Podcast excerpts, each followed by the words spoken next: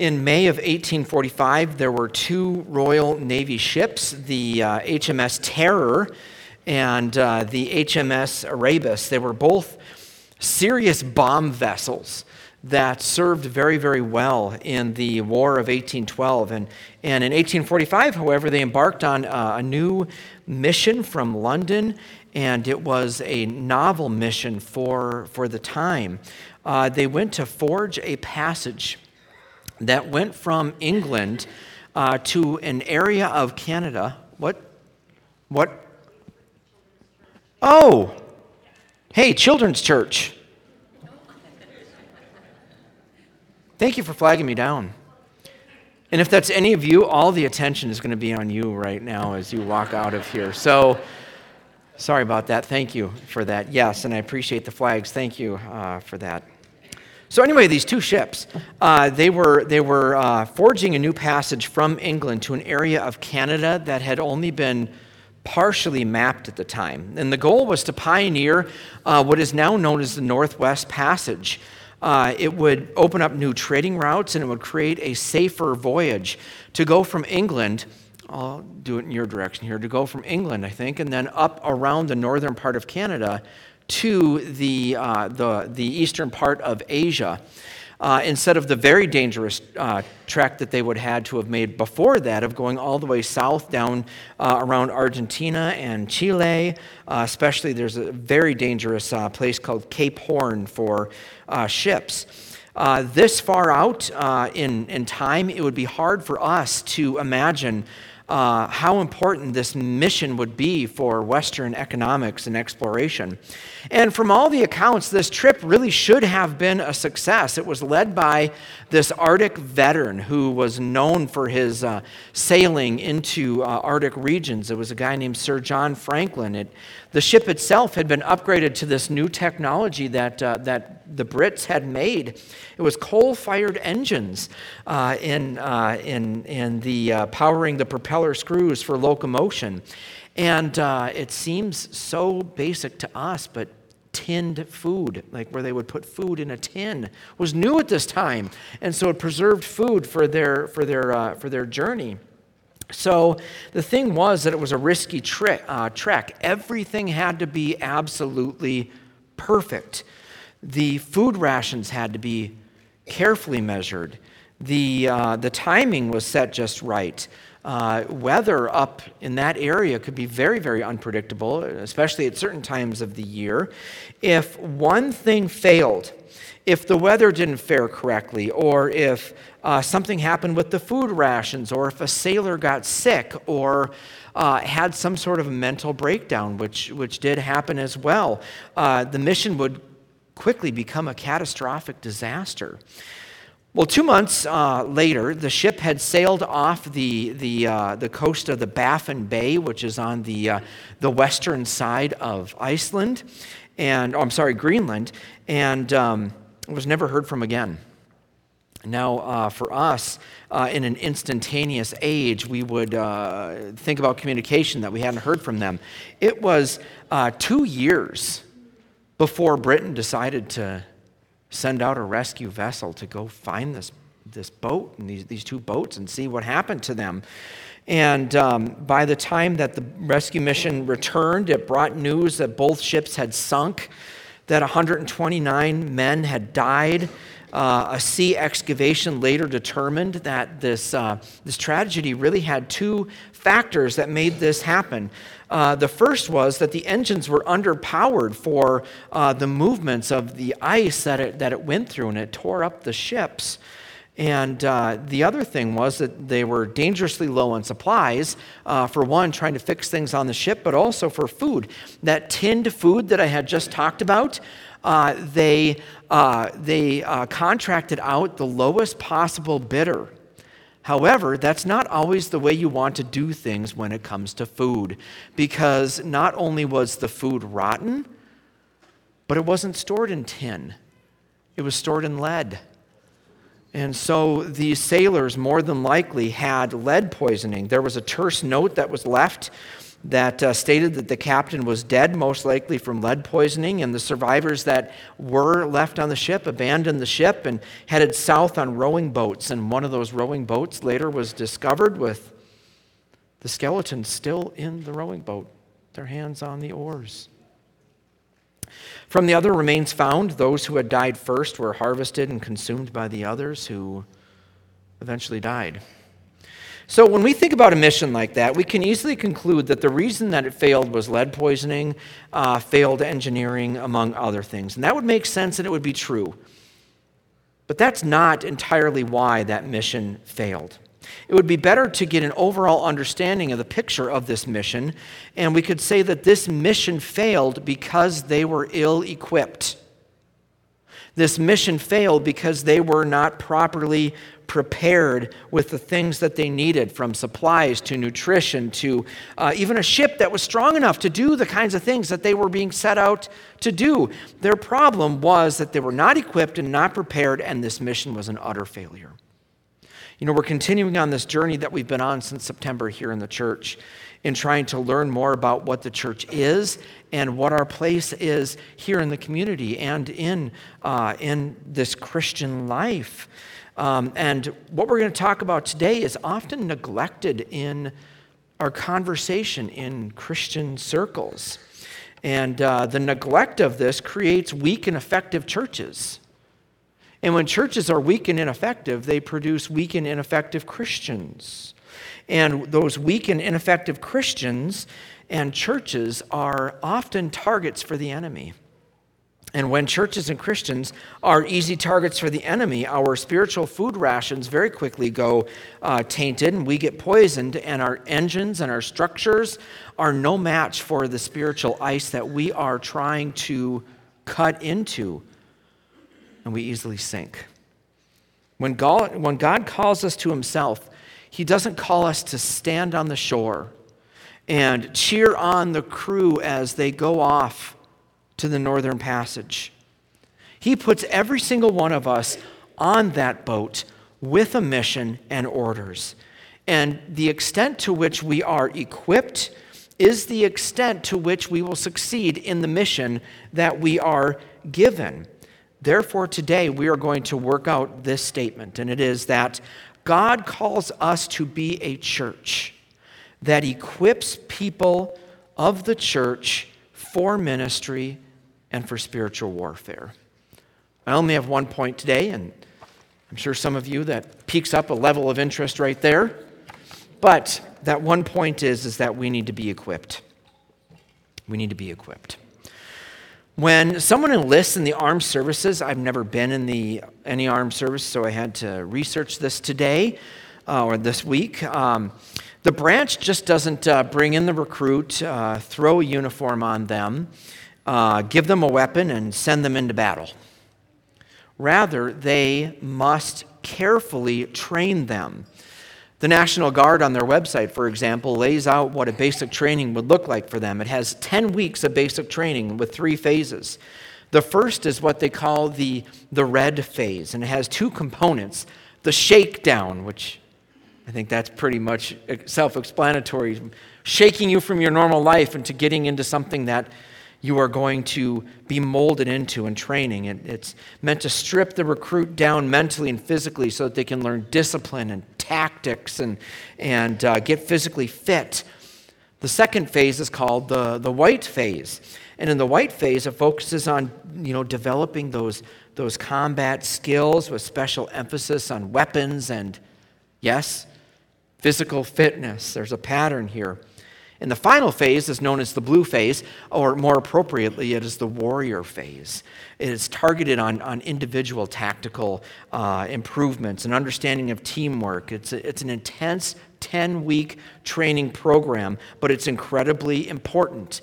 If you are preparing people for battle, to go into a war zone, you need soldiers that know what they're doing and are going in eyes wide open to those things that they are going to encounter. If they are not properly trained and equipped, missions fail and people die. As Christians, we often forget that we are at war. This is a war that's been going on since Genesis chapter 3. And we entered into this war the minute that we said yes to Jesus, and it will not conclude until you and I die or Jesus comes back. And because we tend to forget that we're in a constant war, most of us are ill equipped. Even worse, some of us are so clueless to the battle around us that we don't even see a need to be trained or equipped in the Lord. Just like a physical war, our enemy loves it when we're unprepared, and it makes his job so much easier. Now, hopefully, you're thinking, wow, you, you, I, I understand that. I'm tracking with you. How do I get equipped? What does that even look like? Well, thankfully, God has given us a little help here in Ephesians chapter 4. God tells us through the Apostle Paul that he has given gifts to the church for just this thing. Look with me in Ephesians chapter 4, starting in verse 7. But grace was given to each one of us according to the measure of Christ's gift. This passage can be really confusing, so we need to, uh, we need to put on the brake a little bit and go through this slowly. Scripture is very clear that He has given every one of us, if you are in the Lord, something called a spiritual gift. Uh, these are gifts that are given by the Holy Spirit that are meant for every believer uh, to have a place of service within the body of Christ, to build up the body and to minister to the, the world as well, to, to have people know Jesus as Lord and Savior. So the grace here that Paul refers to is not saving grace. This is a different kind of grace. It's a grace that he gives to each one of us as individuals. And Paul references uh, Psalm 68 here to solidify his point. It's a, it's a victory psalm of how a, a Roman general would, would come back from a victory in war. And I, I don't know if it's true for you other guys, but I do think about the Roman Empire every day. It's actually part of my job. And uh, I don't know if any of you have seen that TikTok trend, but dudes think about the Roman war or the Rome all the time. And this Roman general would come back after victory, and what would typically ha- would happen is that he would have his enemy captors behind him and the town would come out and they would usher him in and he would bring the spoils of war and he would and he would pass them out liberally to the town that he is coming back into and the uh, the captives that he takes would then be the slaves and here Paul is referencing that uh, Psalm 68 here. In verse 8, when he says, Therefore, it says, When he ascended on high, he led a host of captives, and he gave gifts to men. In saying he ascended, what does it mean? But that he also descended into the lower regions, the earth. That's not, that's not hell, that's he came here on earth. He who descended is the one who also ascended far above the heavens that he might fill all things. So he gives these gifts and now in verse 11, he does something really, really interesting. He describes specific gifts that he has given to specific people in the church and using them to be gifts to the people of the church so that they can go about doing ministry. Look what it says. And he gave the apostles, the prophets, the evangelists, the shepherds, the teachers, to equip the saints for the work of the ministry, for building up the body of Christ. So, what Paul does here should radically change our understanding of pastors and elders and staff and other leaders in the church and their role in ministry. In American evangelicalism, we tend to look at the leadership, especially the paid leadership as the ones who are to do this ministry. Uh, I find this every so often when someone might come up to me with a great idea for ministry and they, they come up to my office and, and they say, oh, Pastor, I got this great idea that our church should do. And they, they lay it out and it's a great idea. And I say to them, That's a wonderful idea. Implicit in them saying that, however, is, Pastor, here's a great idea you should get this started. And so, what I typically will do is say, That is a great idea. It seems like God has really laid something on your heart to get going. And so, I will support you. I'll give you all the tools that you need. I'll do whatever it takes for you to make this your ministry. And I would say that over 90% of the time, those ministries fall flat because they don't even get started. Or every so often, I'll have someone call and say, uh, Pastor, I have this friend in my neighborhood that doesn't know the Lord and he's really struggling. And I think it would be really great for, for you to go out and, and talk with him. And I, I'm glad to do that. But my response will often be sounds like God's given you a good relationship. And that God has put you in a place to speak truth into this person's life. Now, if you need help in how to talk uh, to this individual, I'm more than happy to help you. But it certainly sounds like God has given you a great ministry. Now, I, I absolutely love meeting with people, and uh, I'm happy to meet with them. Uh, but as elders, we are, we are called to shepherd the flock. We are called to lead, feed, protect, and provide for the flock. But in this verse, Paul tells us that as a unified body of believers, one of the unique roles of elders is to equip the saints for the work of the ministry, it says, for building up the body of Christ.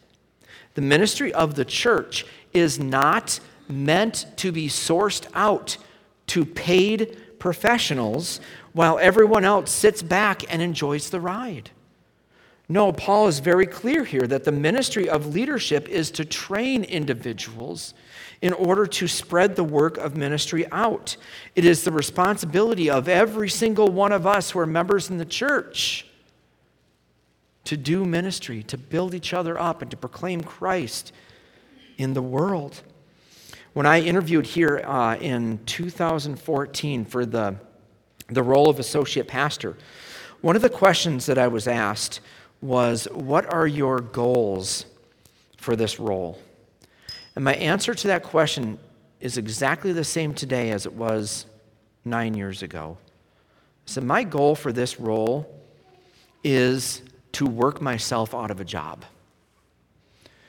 And the reason I say that is because of what Paul says here in Ephesians 4. It is the goal of the, the leaders in the church to train people for ministry. Is that ever realistically going to be attainable? No. But my goal is to work to that end so that there would not be a need for a pastor. We are to minister for each other or to each other. Um, the goal is laid out in uh, verses 13 and 14 to, to train until we all attain to the unity of the faith and of the knowledge of the Son of God, to mature manhood, to the measure of the, the stature of the fullness of Christ, so that we may no longer be children tossed to and fro by the waves and carried about by every wind of doctrine, by human cunning, by craftiness and deceitful schemes. So, the goal here, according to Paul, and I, this isn't an offensive term, so please don't take this offensively. The goal is to grow up. Like, you and I, we need to grow up.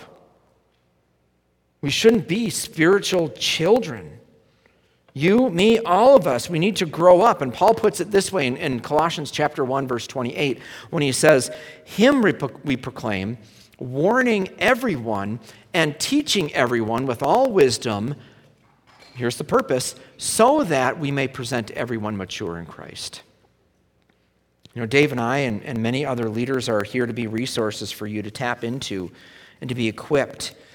And so I wrote three areas uh, that I think are particularly important in our church, in every church, to think about being equipped. And the first thing that we need to be equipped in is faith and knowledge. Faith and knowledge. We need to be uh, trained in the knowledge of what we believe as Christians. I'm not saying we need to be a church of academians. But if we want to fight the good fight of faith, we, if we want to present Christ to a lost world, we need to know what we believe and why we believe it. We need to be students of the Word. Uh, this, this need was, uh, was blatantly shown to Dave and I a couple of months ago when uh, we sent out a survey, and, and maybe, maybe most of you saw it, that I asked our church to honestly answer some theological questions. It's so, what I'm about to present here is not to shame anything, but it's a diagnostic tool to just see where we're at. Uh, in this first, uh, this first stat we found is that 13% of our congregation didn't know or agreed that God accepts the worship of all religions, including Christianity, uh, Islam, and Judaism. 13%. That's, that's more than one out of 10. Uh, the next one, uh, 13% either didn't know or agreed that God learns and adapts to different circumstances.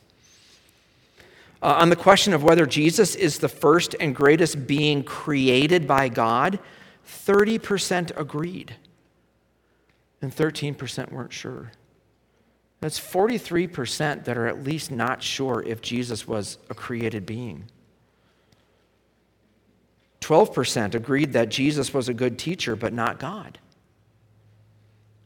22% indicated that they believe that the Holy Spirit is a force, but not a personal being. 17% believed that the smallest sin did not deserve eternal damnation. 10% weren't sure. 24% of respondents uh, indicated that they believed everyone is born in the innocent, uh, innocent in the eyes of God, and 10% didn't know. Now, obviously, we can't hash all these out here. These are just for example, but this survey is alarming. We desperately need theological training. Uh, so, how do we do this? And it should go without saying that the first thing that we need to do, we need to do is personally get in our Bibles. The answers to all of these survey questions up there is right here. And we need to be students of the Word. We have no excuse. We have more access to the scriptures than any other country in the world at any other time in human history. There are, I did a search for this this week, and I found out that there are over 900 translations of the Bible into English. We have no excuse for not reading our Bibles. When we get to heaven, if God asks us, Why didn't you know more of my word? Why didn't you know me more through my word? Do you think God will be satisfied to say, uh, for us to say, we were too busy? You think God's going to say, oh, that's right, I totally forgot. You were really busy. Uh, go ahead on in. What would he say if we said we didn't read it because we don't like to read? Second, we need to be intentional about being here. And it's more than just for a Sunday morning service. We need to be attending Sunday school. We need to be getting into groups that are studying the Bible. We need to uh, be in groups where, where theology is, is taught. We need people to say, I'm in. We need to train up leaders so that we can spread out uh, some of the work that needs to be done. We're all busy. I totally get it, but the issue isn't uh, about being busy. We're all busy. The issue is about priorities. Too many things have convinced us that they are more important than our knowledge and growth in God. The second thing that we need to be equipped in is the area of relationships. In our hyper individualistic culture, we have all but lost relationship skills. We don't know how to relate to each other. We avoid conflict and we lack res- conflict resolution skills. We would much rather, and I'm in this boat too, we would much rather text than call. And we would much rather call than be face to face with each other. We avoid personal conflict. We give the illusion that we thrive in surface level relationships, but we die inside because most of us don't even can't even think of someone that we feel comfortable enough with sharing our burdens with. Most of us don't have a 3 a.m. friend that we can call up in the middle of the night for whatever reason just to have them help us. Statistically speaking, we're more connected than ever. Can you think of, of a time in which we have ever been more connected with pretty much every single person in the world than we are right now? We're more connected than ever, yet our culture is incredibly lonely. It's incredibly depressed incredibly anxious and hungry for true relationships. Friends, there's one thing that I have learned about Christianity is that Christianity is all about relationship. Yet many of us don't even know how to carry on a biblical friendship. Most of us, or some of us, I should say, don't even know how to live in a Christ centered biblical marriage or how to navigate through hurts or, or forgiveness or, or reconciliation. It shows by some of the things that we're struggling with. All is not well with most of us. And a deep relationship would be a great balm on the wound of relationships. And the remedy is the same as the one before knowing God through His Word and getting involved in the church. Coming to Sunday school, volunteering in the nursery or Awana, or one of the many other things that we have where we are here to connect people together. It is saying to a friend, hey, you want to go get coffee? We have, we have a caribou coffee in town now. Can you believe that? In Mora, with great seating. It does afford privacy. Hey, you want to go get a cup of coffee? Or even saying to them, uh, Would you want to get together and just read a book of the Bible together and talk about it? It's saying to Pastor Dave or myself, How can, uh, how can I be equipped in this way? We want you and we want our church to flourish, and that has to happen in the context of relationships. And uh, thirdly, the final thing that we need to be equipped in is the area of service or doing ministry. Uh, I said before that we're all gifted in many ways, but sometimes those gifts need to be worked out and trained. Um, we all have different passions and skills or ways that we can benefit the church. And what a wonderful thing it would be if, if you got the bug to, uh, to teach Sunday school or a Bible study or mentor someone or a youth or do visitations or plan outreaches or, or uh, social activities here or join the worship team or, or whatever the many ways that, that you can plug in here and be a blessing to our church and to our community at large. It, it wouldn't be as if you're, you're assigned to active duty uh, in the military and you're just thrown into the battle without any training. Uh, the idea would be for you maybe to shadow someone. We have that going on right now. Lydia's in the back learning the, the slide projector thing. She's watching Tammy do what she's doing. It's getting trained up in that sort of way. It is uh, so shadowing in that, or getting connected with someone who has experience and then um, having them let you spread your wings and, and, and fly into the role. I, I know it can be intimidating, but let me give you a little secret about myself. Yes, I have a, a, an advanced degree in theology and uh, pastoral studies. Most of my skills have not been learned in a book most of what I know, I've learned from experience, from going out and doing it. And the thing is, I'm still learning. I still have no clue of what I'm doing on most things in life. But I'm learning as I go, and you are too.